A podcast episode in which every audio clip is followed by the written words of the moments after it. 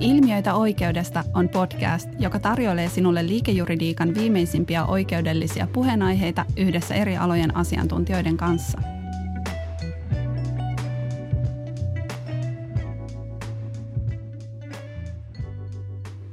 No niin, tervetuloa. Tänään me ollaan puhumassa semmoista suomalaisittain uudesta aihepiiristä kuin investigaatioista ja mä kutsuin Markus koko meidän riidaratkaisuryhmästä partnerin kollegani tänne kanssani keskustelemaan tästä aihepiiristä. Tervetuloa Markus. Kiitos Kasper.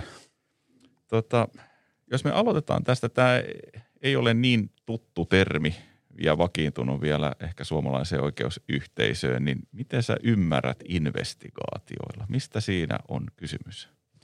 No mä ymmärrän sen niin, että investigaatiot tarkoittaa nimenomaan tällaisia erilaisia viranomaistutkintoja, tilanteita, joissa viranomainen alkaa, alkaa selvittämään sitä, että onko esimerkiksi ö, yrityksen toiminnassa noudatettu lakeja ja, ja, ja muita, muita viranomaismääräyksiä. Ja, ja, ja tätä asiaa, asiaa sitten tutkitaan ja, ja, ja toisaalta invest, investigaatiot tarkoittaa myös yritysten – sisäisiä selvityksiä siinä tilanteessa, jos, jos esimerkiksi epäillään jotain väärinkäytöstä yrityksen liiketoiminnassa tai, tai muutoin. Että mä, mä niin kuin hahmotan tämän kahdella, kahdella tavalla. Okei. Okay. no, miksi nämä investigaatiot on juuri nyt ajankohtaisia? No ne on ajankohtaisia sen takia, että niiden, niiden määrä on lisääntynyt. Me ollaan, me ollaan huomattu ihan tässä meidän omassa, omassa praktiikassa ja meidän omassa työssä se, että, että, että viranomaistutkintojen määrä eri hallinnon alueilla on viime vuosina aika voimakkaastikin lisääntynyt ja, ja, ja myös ehkä viranomaisten niin kuin tapa toimia, tapa tehdä noita tutkintoja, niin, niin se on ehkä ollut jossain määrin aggressiivisempaa kuin, kuin aikaisemmin. Ja, ja, ja tietyllä tavalla siis tämä, tämä tutkintojen määrä ja toisaalta niin kuin viranomaisten aktiivisempi suhtautuminen ylipäätään laillisuusvalvontaan, niin, niin ne, ne on niin kuin lisännyt näiden investigaatioiden lukumäärää. Joo, ja sitten on ehkä nähtävissä myöskin varmaan yhtenä tekijänä se, että, että meillä on tulossa osin EUn kautta niin kuin uuden tyyppistä regulaatiota, jossa – se usko siihen semmoiseen niin kuin jälkikäteiseen sanktiointiin on niin kuin suurempaa kuin mitä ehkä suomalaisessa julkisoikeudellisessa sääntelyssä on ollut aikaisemmin. On ollut aika paljon semmoista niin kuin ennakkovalvonnallista ohjausta ja, ja nyt sitten me nähdään GDPR, me nähdään MAR, jossa uskotaan siihen, että isoilla sakoilla ja tämmöisillä seuraamusmaksuilla niin, niin, niin tota pystytään ikään kuin luomaan tämmöistä – tuota preventiivistä niin kuin ennakko, e, e, ennakollista niin kuin sen uhkan mukaisesta niin, niin, niin tota, käyttäytymistä sitten, jossa, jossa tota, tuomi, toimittaisiin sitten huolellisemmin. No se on juuri näin, että, että silloin kun meillä, meillä tietyllä tavalla tällaisten niin kuin sanktioitujen menettelyjen kirjo lisääntyy tai monipuolistuu, niin silloin tietysti ihan luonnollista se, että, että, että, että se, että sanktiot on tehokkaita, niin, niin käytännössä myös sitten niitä epäiltyjä lainrikkomuksia täytyy viranomaisten tutkia. Joo. On, onko sitten näköpiirissä, että, että näin, tämän, tämän ohella niin, niin myös ö, yritykset on valmiimpia tekemään näitä sisäisiä selvityksiä, vaikka ei olisikaan välttämättä mitään viranomaistutkintaa käsillä? No kyllä sellainenkin ilmiö on ollut aika selvästi nähtävissä ja, ja mä, mä itse uskon ja luulen tietävän, että se liittyy myös aika pitkälti, pitkälti siihen, että yritykset haluaa toimia vastuullisesti ja, ja, ja toisaalta niin kuin ymmärretään, ymmärretään myös se, että, että, että jos jotain väärinkäytösepäilyjä yrityksen sisällä ilmenee, niin, niin ne halutaan selvittää ja, ja, ja tutkia ja, ja, ja, ja sen jälkeen miettiä, että, että on, onko syytä viedä asiaa viranomaisten selvitettäväksi vai, tai tutkittavaksi. Ja, ja jos sitten huomataan esimerkiksi, että mitä väärinkäytöstä ei ole tapahtunut, niin se on tietenkin hyvä, hyvä lopputulos tällaiselle investigaatiolle, mutta, mutta aina näistä investigaatiosta kuitenkin jotain voi yrityskin oppia ja, ja, ja monesti, monesti niistä on hyötyä se, siinäkin mielessä, että yritys voi sitten ehkä, ehkä uudistaa toimintatapojaan tai, tai, tai valvon, valvontaa kohdentaa ehkä eri tavalla kuin aikaisemmin, että tällaiset mahdolliset väärinkäytökset voitaisiin tulevaisuudessa estää. Joo. No, jos nyt mietitään, ää, viranomaistutkinnathan ei ole mikään uusi asia sinänsä, sinänsä että et, et, tota, niitä, niitä tota, ää, yritykset ja asianajat on kohdannut aikaisemmin, mutta mitä sä näet, että mitä, mitä uutta ja mitä hyötyy tämmöisellä temaattisella lähestymistavalla, eli siitä, että ylipäätään ryhdytään puhumaan investigaatioista, niin, niin mitä hyötyä siitä on saavutettavissa? No mun mielestä siinä, siinä on muutamiakin selkeitä hyötyjä. Varmasti, varmasti yksi on se, että – että tota, me ollaan lähestytty tätä tällaisesta niin kuin holistisesta tai, tai sateenvarjon näkökulmasta tätä investigaatioilmiötä ja, ja, ja se, miten tämä meidän palvelualue täällä toimii, niin, niin on, on se, että me muodostetaan aina, aina kutakin investigaatiota varten aina, aina erillinen ää, räätälöity tiimi, jossa on, on mukana ensinnäkin kokeneita, kokeneita tai kokenut oikeudenkäyntiasianajaja ja, ja, ja sitten osaaja joltain, joltain substanssialueelta tai, tai liiketoiminta-alueelta, johon, johon tämä tutkinta, tutkinta sitten liittyy. Ja, ja, ja tätä kautta me, me niin kuin pystytään sen meidän, meidän kokemuksen ja, ja meidän näkemyksen avulla tuottamaan kyllä aika paljon enemmän lisäarvoa näihin investigaatioihin siitä näkökulmasta, että, että, että me pystytään, pystytään ehkä paremmin hahmottamaan se, että, että mitkä on ne – aidot, aidot kysymykset ja, ja asiat, joita, joita tämä investigaatio koskee tai sen pitäisi koskea ja, ja, ja mihin tätä tutkintaa niin kuin kannattaisi kohdentaa ja, ja, ja niissähän tietenkin tärkeintä on se, että, että pyritään selvittämään faktat, mitä, mitä on tapahtunut ja, ja, ja täytyy tietysti aina seurata näitä faktoja. Ei, ei voida tehdä olettamuksia, jos, jos, jos faktat, faktat eivät sitä tue ja, ja, ja ylipäätään se, että, että sen, sen meidän tiimin yhteisen kokemuksen ja, ja näkemyksen perusteella me, me kyetään luomaan asiakkaalle hyvinkin selkeä näkymä siitä, että mitä todellisuudessa on tapahtunut ja, ja mikä, mikä tämän tapahtuneen juridinen merkitys asiakkaalle on.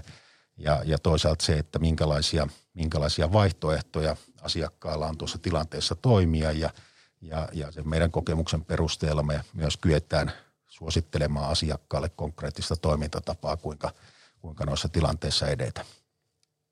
Nyt varmaan meitä monia kiinnostaa kuulla sun näkemys siihen, että minkä tyyppisiin aihepiireihin tyypillisesti liittyy sitten tämmöisiä investigaatio tota, tarpeita ja, ja, ja, ja niin kuin mihin, mihin tämä, tämä tota, mitkä tyypillisesti niin kuin lukeutuu tämän alaisuuteen?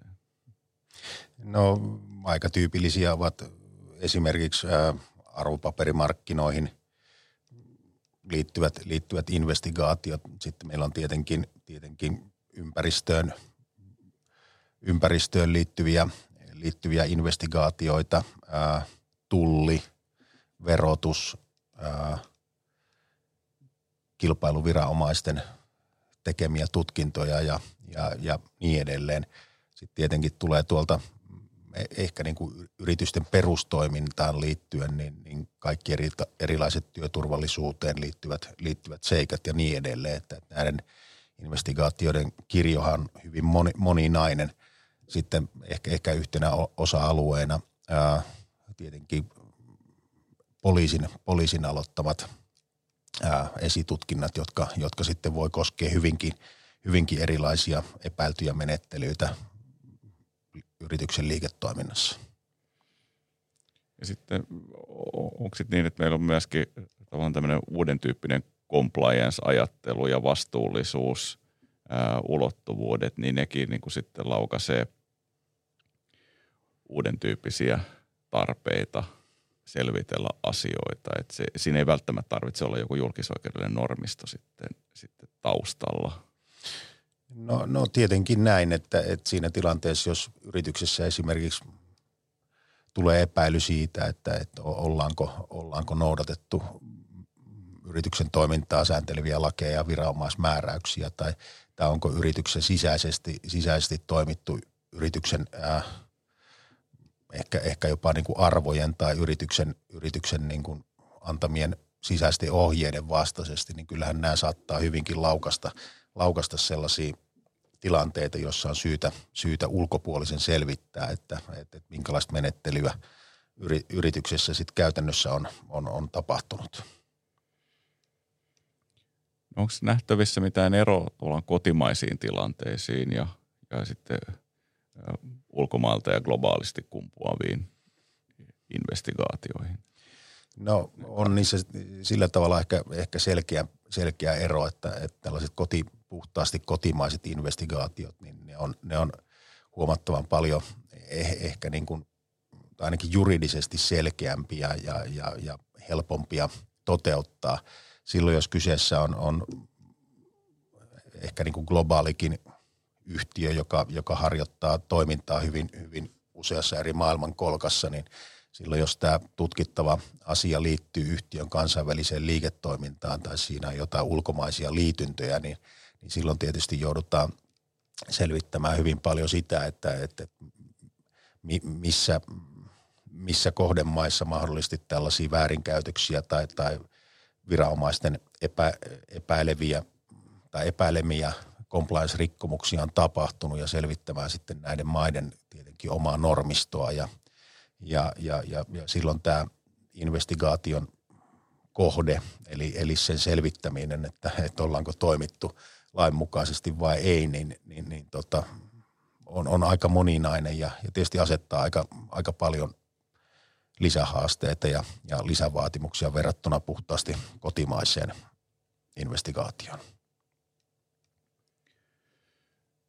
No, tota, miksi, miksi sitten, mitä hyötyjä johdolla on ää, sisäisesti selvitellä ää, näitä asioita, vaikkei siihen niin kuin suoraan liittyisi jotain vireillä olevaa oikeudenkäyntiä tai, tai, tota, tai viranomaisprosessia?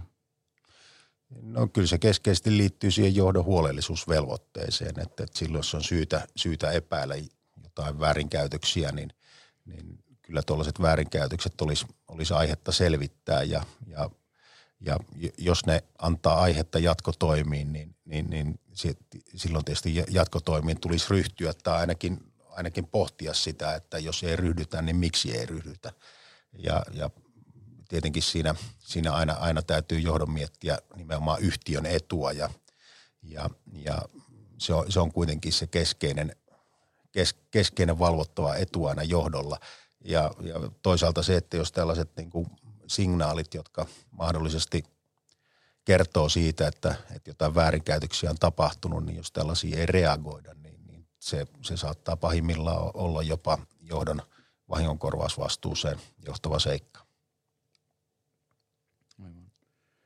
No tota, jos sitten siirrytään pohtimaan sitä, että, että mitä asianajaja voi tuoda pöytään, mikä linkittyy tähän, tähänkin palvelualue lanseeraukseen, niin, niin miten sä näet, mitä, mitä sinä asianajaja tuot pöytään, kun on tavallaan, useimmitenhan investigaatiot liittyy jonkunnäköiseen niin kuin kriisitilanteeseen enemmän tai vähemmän ää, ja, ja tota, mitä asianajaja tuo silloin, silloin pöytään ja, ja jos sitten vielä siitä jatketaan vähän, että et, et minkä tyyppisiä muita – muita niin kuin, ö, ö, neuvonantajia sitten usein, usein tota kytkeytyy mukaan siihen, siihen tilanteeseen. Joo, asiaa ja tietysti tuo, tuo ja voi tuoda siihen pöytään kokemusta ja, ja nimenomaan näkemystä. Ää, asiaaja on kuitenkin tietysti ensisijaisesti juridinen asiantuntija ja, ja, ja kokenut, kokenut asiaaja ja, ja kykenee, kykenee arvioimaan – arvioimaan tilanteita ja, ja, ja kykenee tekemään asiakkaalle suosituksia vaikeissakin tilanteissa, koska usein kokenut asiaajaja on ollut aika monessa, monessa hankalassa ja, ja monimutkaisessa tilanteessa mukana. Ja, ja tietysti sitä kautta se, se, se kokemus, on, kokemus on merkittävä tekijä. Ää, tietysti tällaisessa investigaatiossa tarvitaan paljon, paljon muutakin kuin juristeja.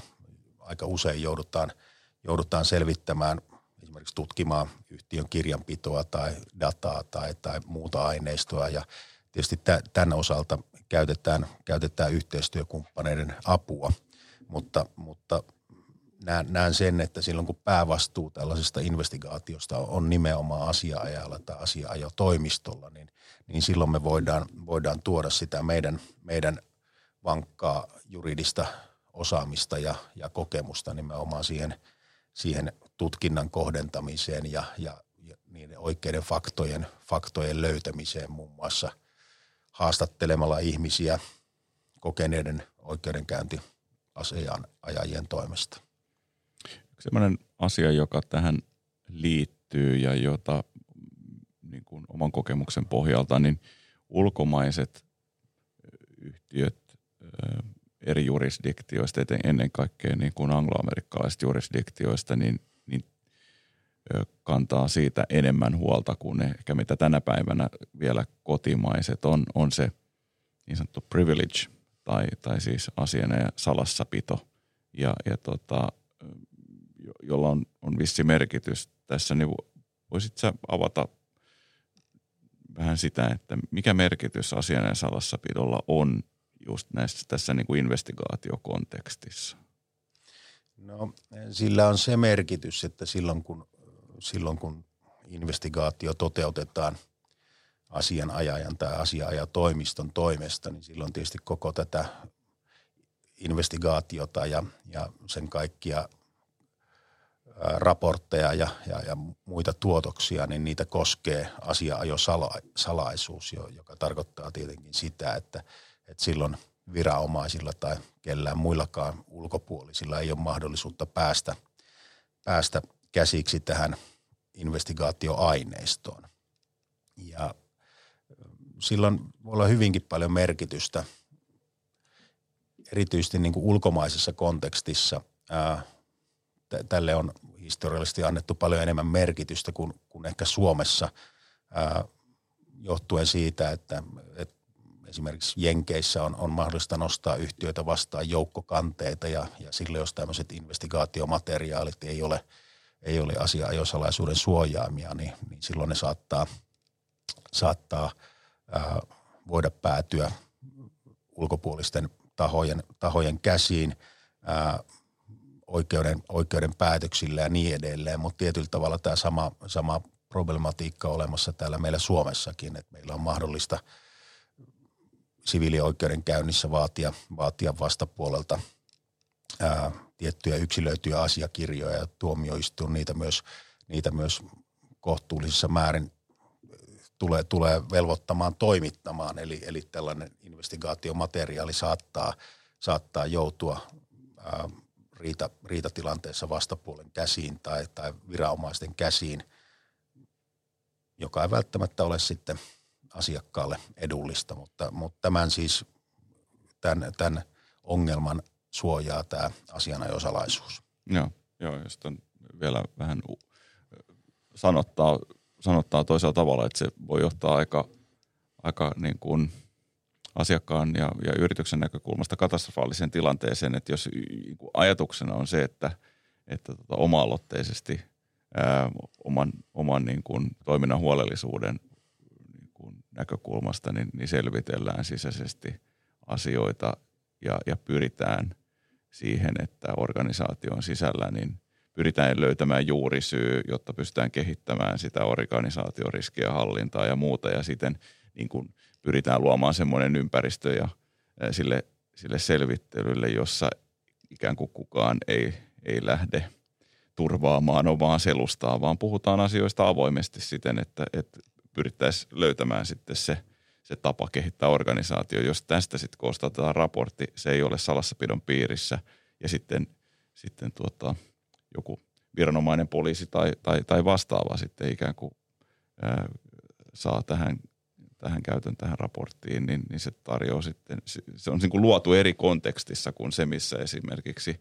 esitutkintaa ja, ja sen oikeussuojamekanismeja sitten sovelletaan ja, ja, ja, tota, ja se johtaa silloin vähän vääristyneeseen tilanteeseen, että silloin ei ole ollut, ollut tämä mielessä, kun sitä raporttia on koostettu ja, ja, ja siksi asian salassapito vajaa tätä näin. Mutta mut, syy, miksi mä halusin nostaa tämän esiin sun kanssa keskustelussa, koska tästä ei Suomessa ole niin paljon keskusteltu. Että, että, että, tota, ää,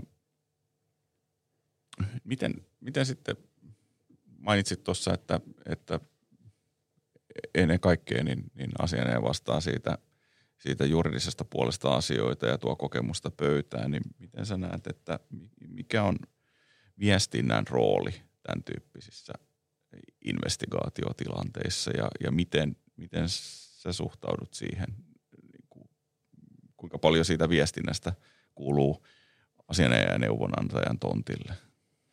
No kyllä viestintä on aina, aina olennainen osa tällaista investigaatiota ja, ja, ja erityisesti sellaista sen tyyppistä investigaatiota, joka aiheuttaa tai voi, voi aiheuttaa yrityksessä jonkinlaisen kriisin. Ja kyllä siinä niin kuin asiaajaja on, on, on, on myös niin kuin merkittävässä osassa sen viestinnän suunnittelussa.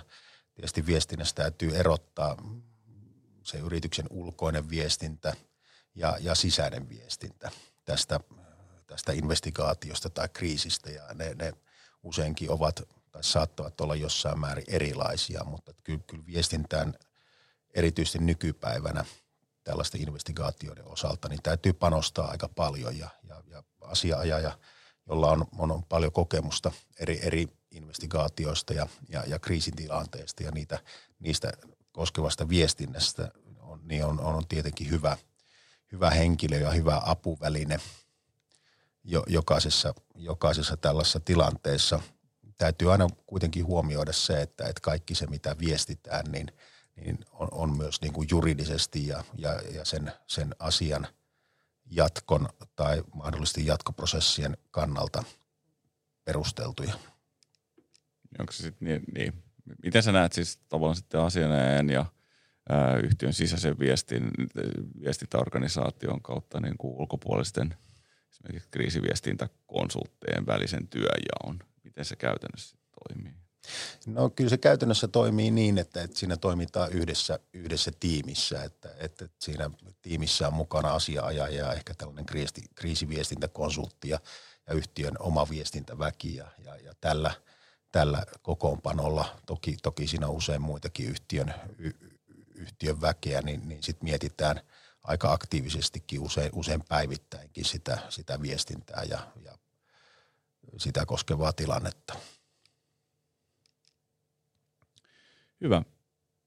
Tämän podcastin tarkoituksena oli antaa semmoinen yleiskuva ja, ja, ja tietty pintaraapasu siihen, että mi, mistä tässä suomalaisittain uudessa ilmiössä kuin investigaatiot on, on, on kyse. Ja, ja kiitos Markus, kun tota, tulit tänne selventämään näitä asioita ja tarjoamaan omia näkökulmia siihen. Että tämä on semmoinen aihepiiri, josta, josta pystytään, pystytään sitten niin kuin erikseen niin tota, temaattisesti sitten sukeltaa vähän syvemmälle.